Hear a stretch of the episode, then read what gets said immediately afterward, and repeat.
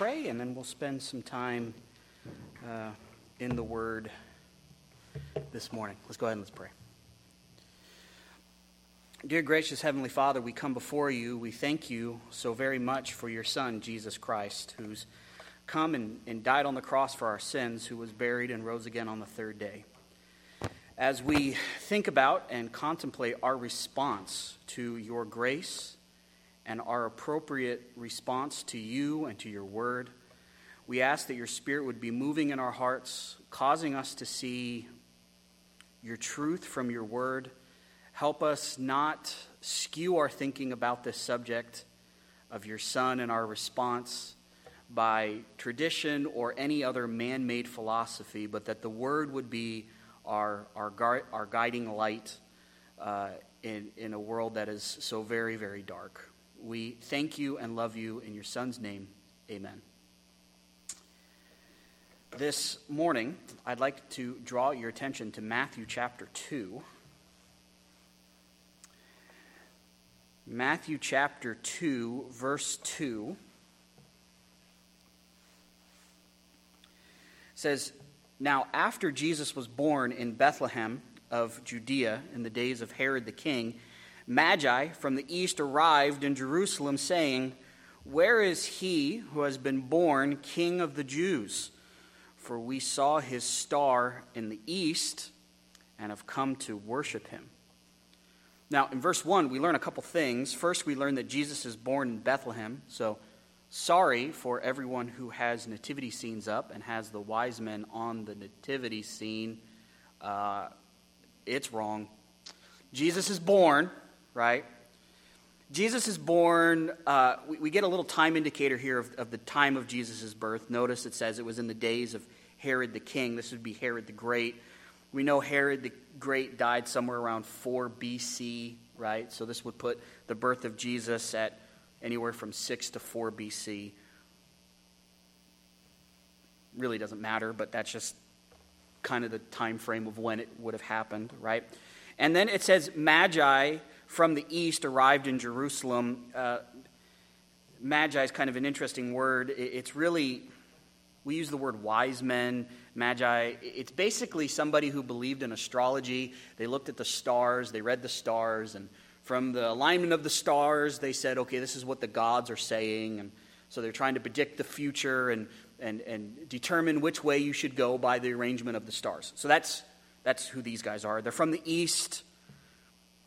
I'll be honest with you, if you want to make a lot of money, just come up with a theory of what land from the east the wise men came from, the Magi came from, and I'm sure a lot of Christians would buy it up. We don't really know. I mean, we have an idea, probably from the area of Persia, but we don't really know. All we know is they're from the east. And quite frankly, it doesn't really matter what country they're from, right? And so they arrive in Jerusalem, and notice what they say. They say, Where is he who's born king of the Jews? Now, this would have been uh, this would have been fun to be in Jerusalem uh, and to have a whole bunch of these guys who read the stars and talk about the future and and maybe they had the Old Testament, maybe they were familiar with the idea that there was going to be a king of Israel born in Jerusalem, and this one was going to be this great, uh, this great Messiah. And so they saw this star and they, they put two and two together. We, we don't no, it's not really important. But they do come saying, Where's King of the Jews? And uh, imagine you're part of the ruling class looking around going, uh, Did anybody give birth to a kid lately? That's not a fun thing to say, right? I mean, that would cause great distress, right? Where's the King of the Jews? And the reason that they say, Where's the King of the Jews? They said, For we saw his star in the east. Once again, a lot of people have lots of different theories. My intention this morning is not to share with you every single theory of what this could be. I think this is just a supernatural star that these men saw and were led by the Holy Spirit to put together that there is a supernatural event happening in Jerusalem, right? And then they say this phrase, and have come to worship him. Now, that may be the most interesting part at least to me, in this whole story up to this point. Right? It's interesting that there's magi. They're interesting that they're coming to Jerusalem. The star, that's interesting. Uh, but they say we want to, we've come to worship him. Now, we're, we're going to dive into this word worship here uh, a lot. But just for right now, just so that we understand, the, the word here, the Greek word here for worship is proskuneo. Proskuneo. The, ba- the basic meaning of the word means to, to kiss before, right? Pros is before, and kuneo means to, to kiss. And so it has the idea of like kissing the ground before someone. It, it, it spoke of someone who, in a secular sense, it would be of a king. You would do that to a king, like you would bow before a king as he's walking by. You would pay him homage. However, in the New Testament, when Matthew uses it in this sense, by the way, those lights are not the star that just came on. Just wanted to let everybody know. I, that just really shocked me that they came on. Um, where was I? Thank you. Proskuneo does have a secular meaning of doing homage, of what you would do to a king. However, it's predominantly a theological word.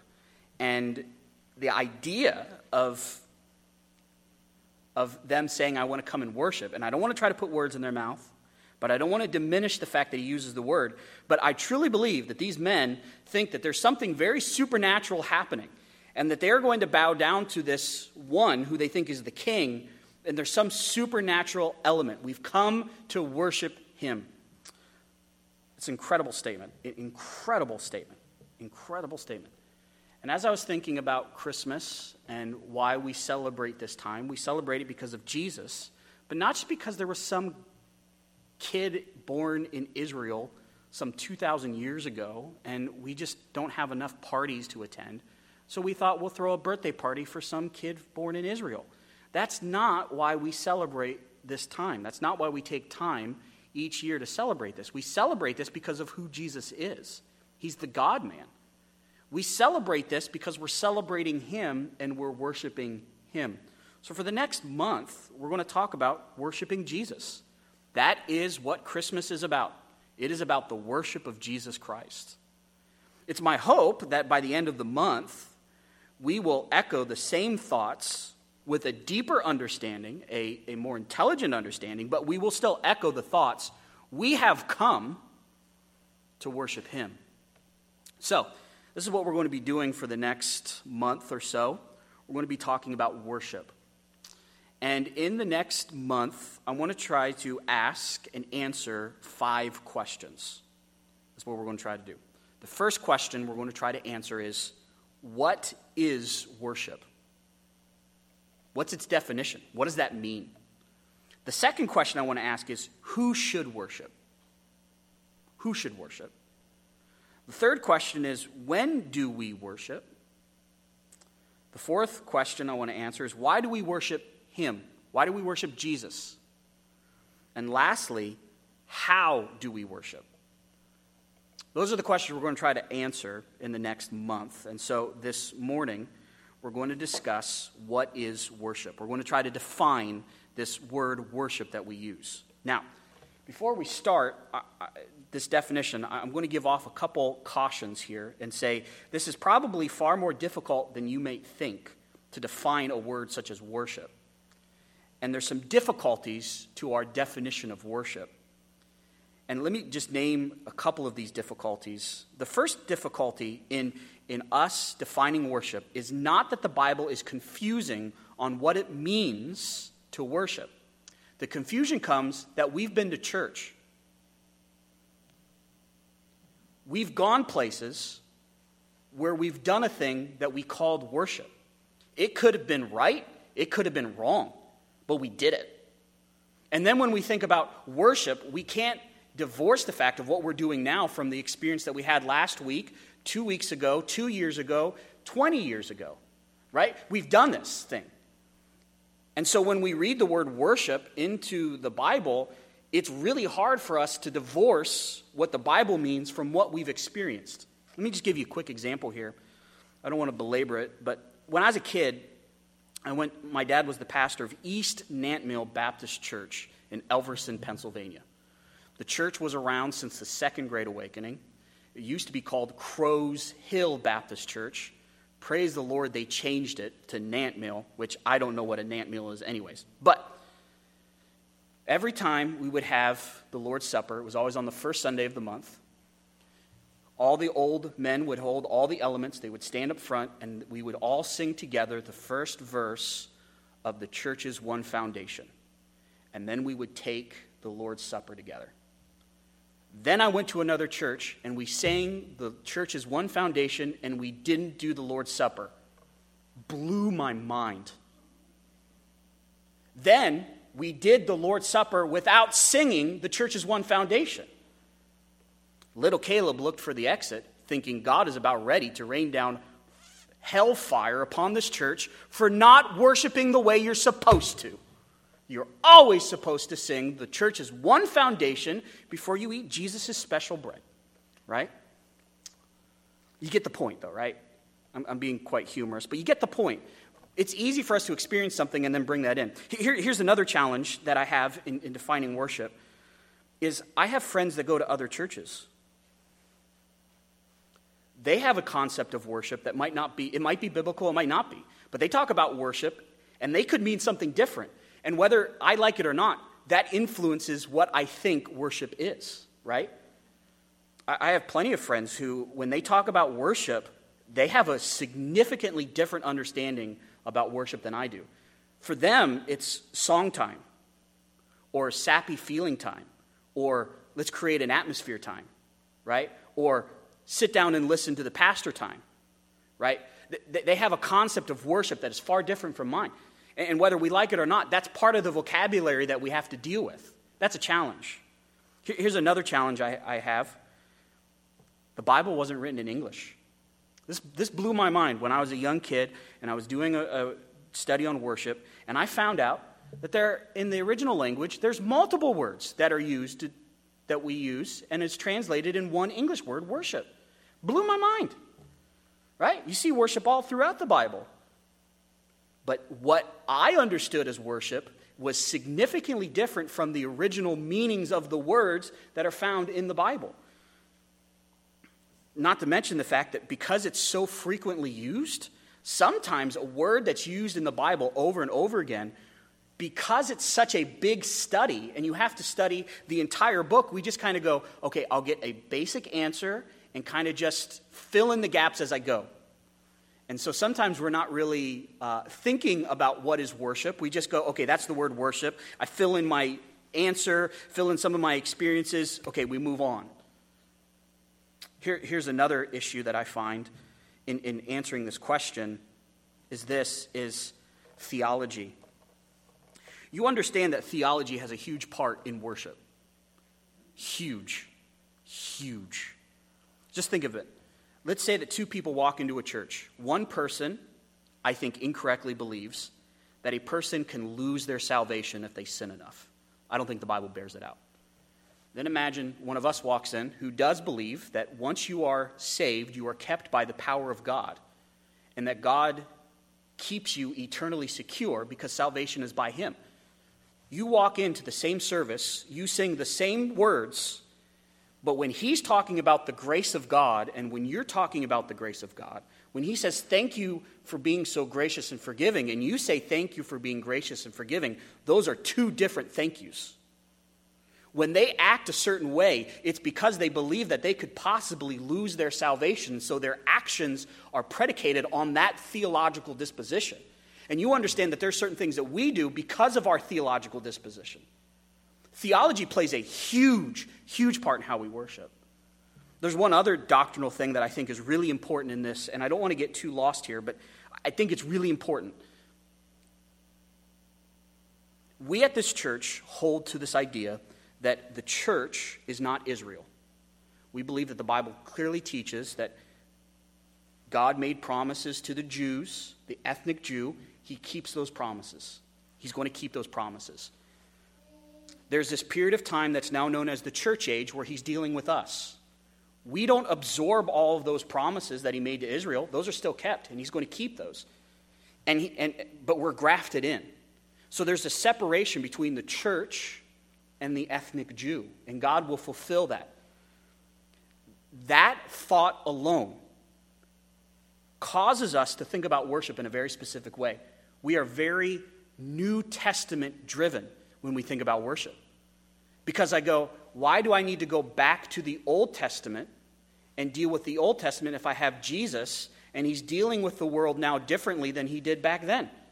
I could go back to the Old Testament and look for principles, I can learn, but as far as how I think about how I pattern worship services or how we think about worship, no, I'm not your priest.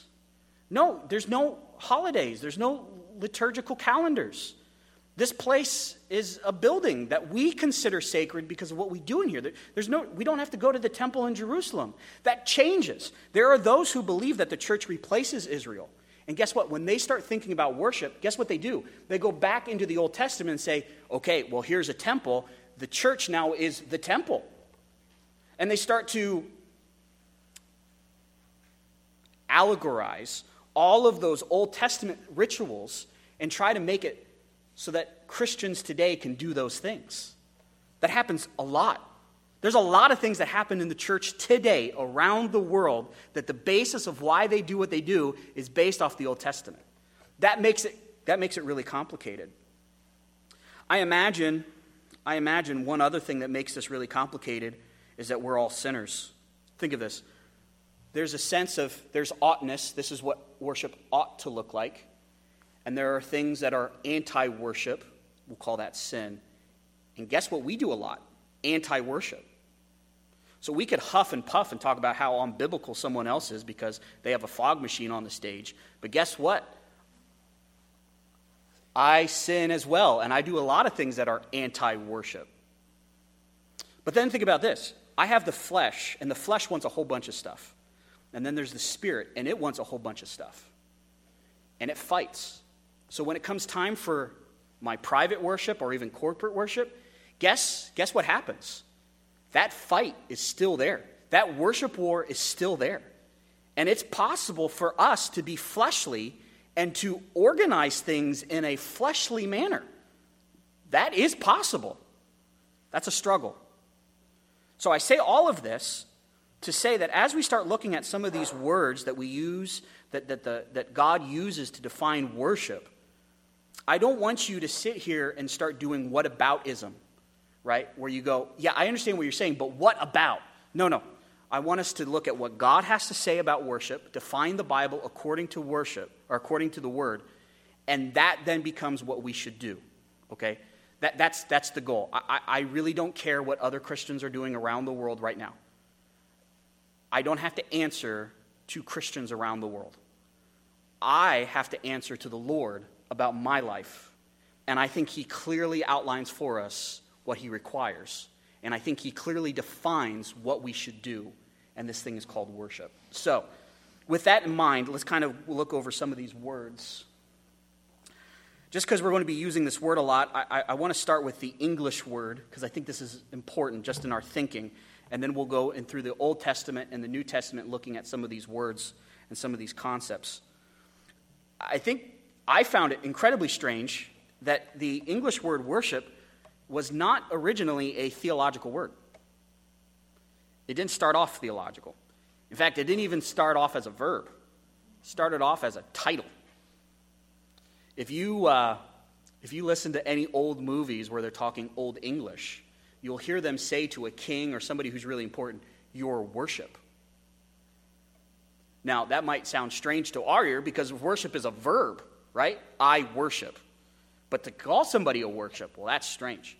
Basically, what it meant was you are worthy of respect.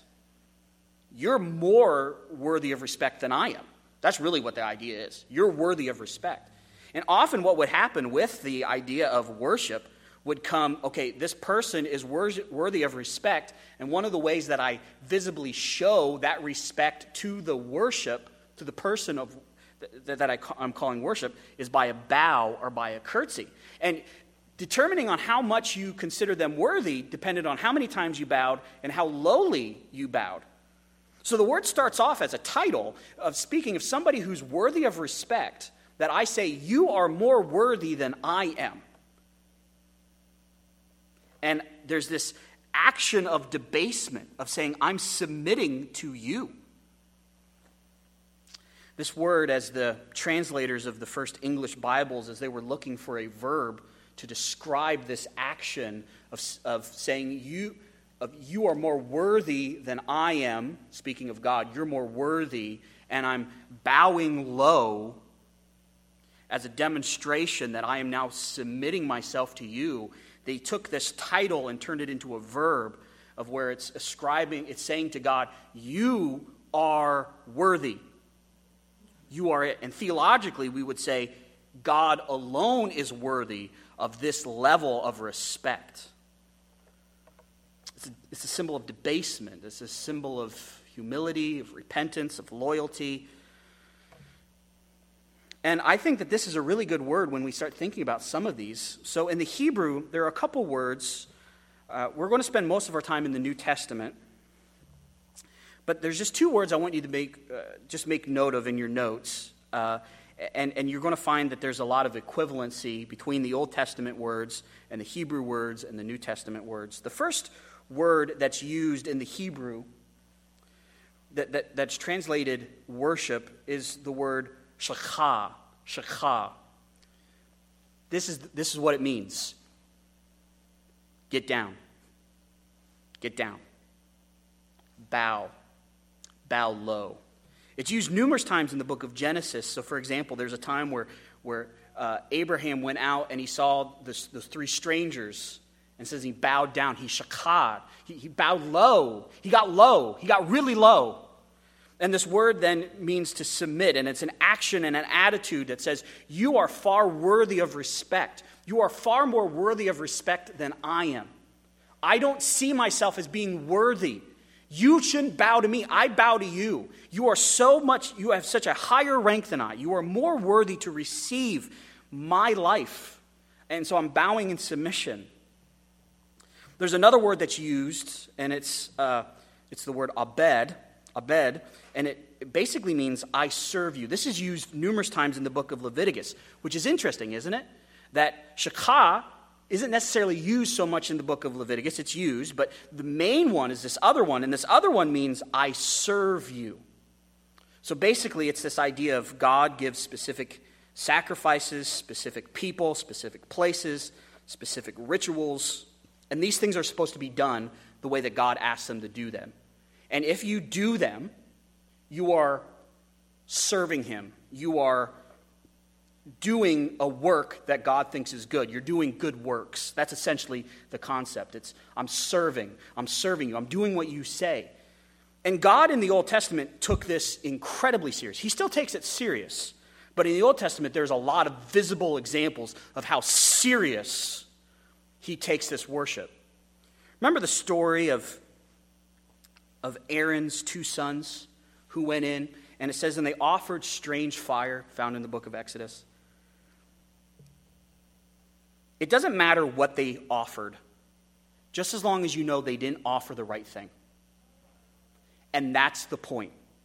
God specifically said, You must do this. And these people did not have a bed, they didn't serve him. They didn't see themselves as having to submit to him. They said, I can offer him whatever I want.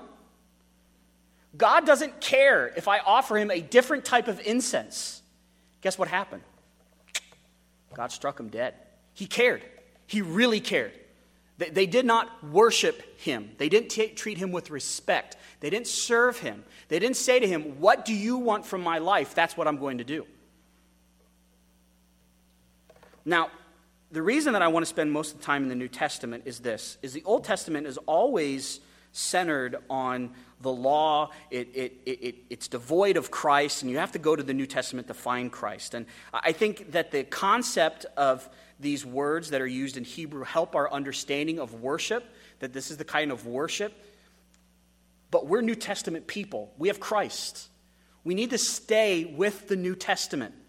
Jesus is the one we worship. We worship based off the gospel. Jesus is the fulfillment of all that other stuff in the Old Testament. I find that those people who go back to the Old Testament to try to pattern the way that we worship now put such an emphasis on that and you find that they have a really poor understanding of grace, a really poor understanding of the gospel. Now, granted, they are willing to submit and do crazy things, but the point of worship is to honor Jesus Christ. And we are Christians who are living in the church age. And we are living in a time where there is a lot of things that God asks of us that is more than what He asked of the people back under the law. So, for example, they had one day that they were to keep holy, the Sabbath, essentially. How many days do you think the Christians should keep holy? All of them. They had certain food that they were allowed to eat and give thanks for. Guess how much food we get to give thanks for? All of it. They had certain priests that could go before to go and do all these services of sacrifice. Guess who gets to do that in the church? You do. You're a priest to God. You can go right to the throne room of God. That you have far greater access. There's something far greater in the New Testament that isn't a reality in the Old Testament. So that's why I want to focus on the New Testament. And the first word that I want to think of, I want you to think of, is found in the book of Revelation. Go with me to Revelation chapter 4.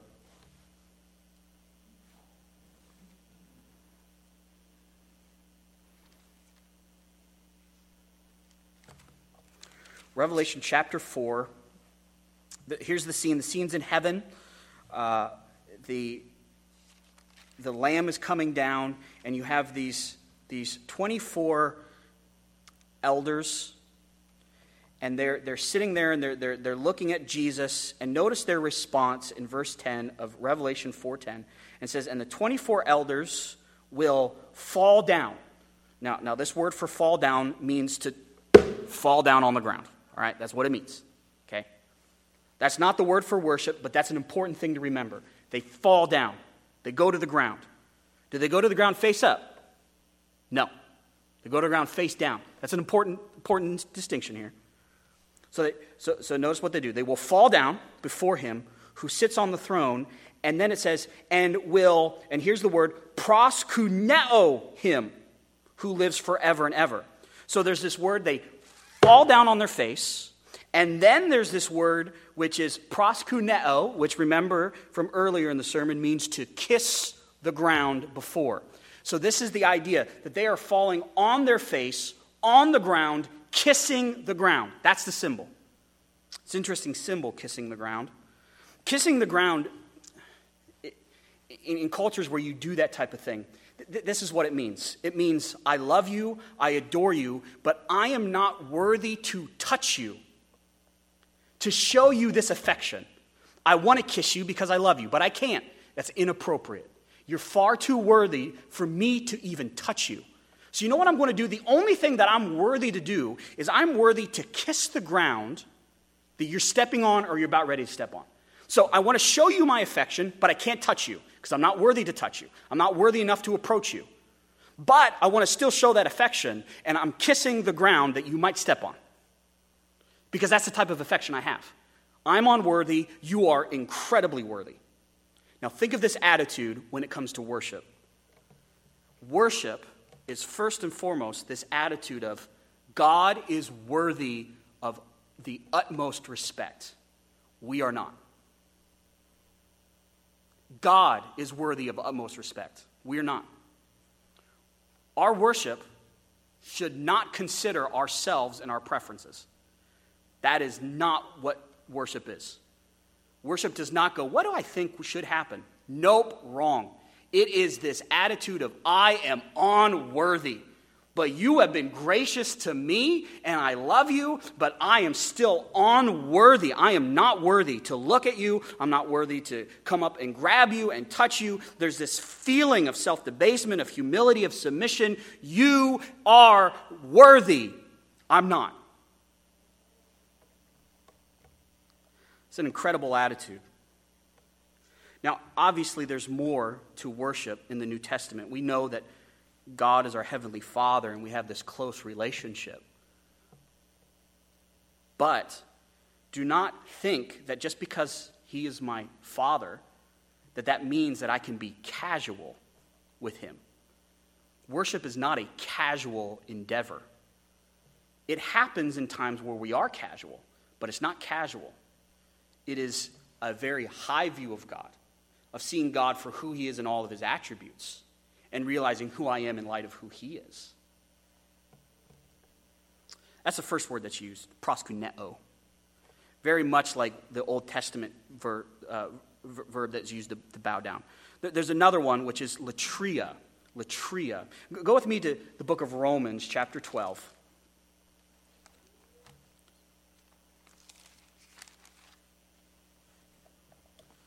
Romans chapter 12, just notice verse 1. Really important verse here. It says, Therefore, I urge you, brethren, by the mercies of God, to present your bodies as a living and holy sacrifice, acceptable to God, which is your, and then here is the literal translation, the logical service. Now, the New American Standard here puts it as your spiritual service of worship.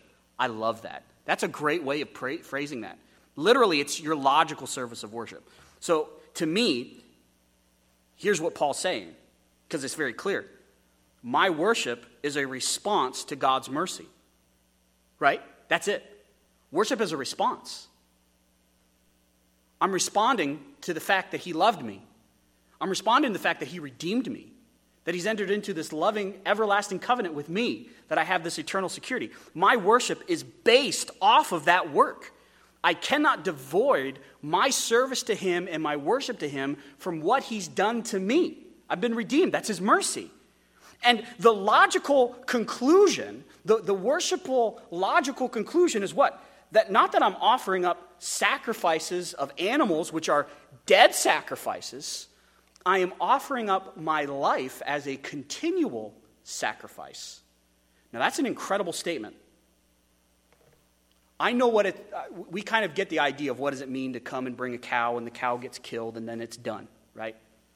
This idea of a continual sacrifice is that I'm coming to you and you have the rest. You have it all. That's what it is. You get it all. That's it. Every moment, it's yours. Every attitude, it's yours. Every word is yours. Every thought is yours. Every action is yours. Everything from this point out, it's yours. It's for you. This is the service. All of it's for you. That's incredible. And notice how he qualifies this it's living, which means it's, it's not a one time action, it's continual action. It's holy, meaning that it's set apart. It's set apart specifically for God and it's acceptable to him, meaning that it looks at the truth of God's word and it says, God, what kind of worship do you want? And then that's what I give him. It is heartbreaking, heartbreaking to see many people, when they think of worship, they think of it as this opportunity for me to creatively express what I'm feeling. Now, I'm all for creative expression. I'm a musician. I love creative expression.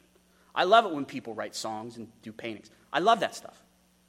But when it comes to worshiping the sovereign God, He has outlined for us very clearly the type of attitudes, the type of actions, and the type of things that He wants to see. I don't have the right as a creature to say to the Creator, I think you're wrong because you don't understand what's going on in the year 2021. I don't, think you, I don't think you quite get it, God, because you don't know the people in my community. So I think we're going to do this. You realize we don't have the right to change it, right? We don't, we don't get the right. We don't get the right to define it the way we want to. He's already defined it, and we have to do it. That's it, right? It's acceptable to Him. And this is our, this is our service, this is our worship. It's this idea of doing good deeds. The Bible outlines it. Now, obviously, you're going, well, Caleb, aren't you confusing private worship here with, with public worship? No, because in my mind, when I go out and I leave these doors, every moment that I'm walking is an opportunity for me to worship and ascribe worth to God. And when I'm obedient to the New Testament, walking by the power of the Spirit, that's worship. When I am here in this room and we are edifying one another, challenging one another, growing in the Word, listening to the theological singers sing songs, teaching us theological truths from songs as we pray and as we our eyes together are focused on the Lord, is that not doing the same exact thing of saying to God, You are worthy? Worship is all the time. But I don't want to get in my head of myself because that's another question, and we're going to solve that on another day. There's one other place that Latreuo is used, and I'm sorry if, if I'm going to go over. If you have a roast in the oven and you need to go, or you need to go to Glen Eden without us, you're more than welcome to. Hint, hint. No, I'm joking. Um, go with me to the book of Philippians. Philippians chapter 3. This word Latreuo is used. I, I just think this is so important for us that, that, that I, I want you to see it. Philippians 3 3. As, as Paul is telling the Philippians, beware of false teachers. He shows that there's a difference between false teachers and true, true believers. And in verse 3, he says, For we are the true circumcision. Those other guys think they are the circumcision because that's what they teach, but they're wrong. And then it says, Who latrua, who worship in the Spirit of God. Now, isn't that interesting? These other people think that they're doing works that God would approve of, thus, they're worshiping Him. But they're not. We do that. And notice what's the type of work that God wants for us, New Testament church? It's one that is inspired and comes and finds its root in the Spirit of God, the Holy Spirit, the indwelling Holy Spirit. You see the difference? You see why you see why there's so much emphasis put on the New Testament for us as Christians because we have the indwelling Holy Spirit and we live and we we, we live by the power of the Spirit. We're no longer under the law. We're now living by the guidelines and the principle and the leading of the Spirit of God. And when we, coincide, when we walk with the Spirit, we're doing the type of worship that God wants. There's two other words that are used. They're not used very often, but they are interesting. They're very similar, they have the same root. One of them is used in the book of Acts, uh, four times that I can find in the book of Acts that I think are notable. It's the word sebomai.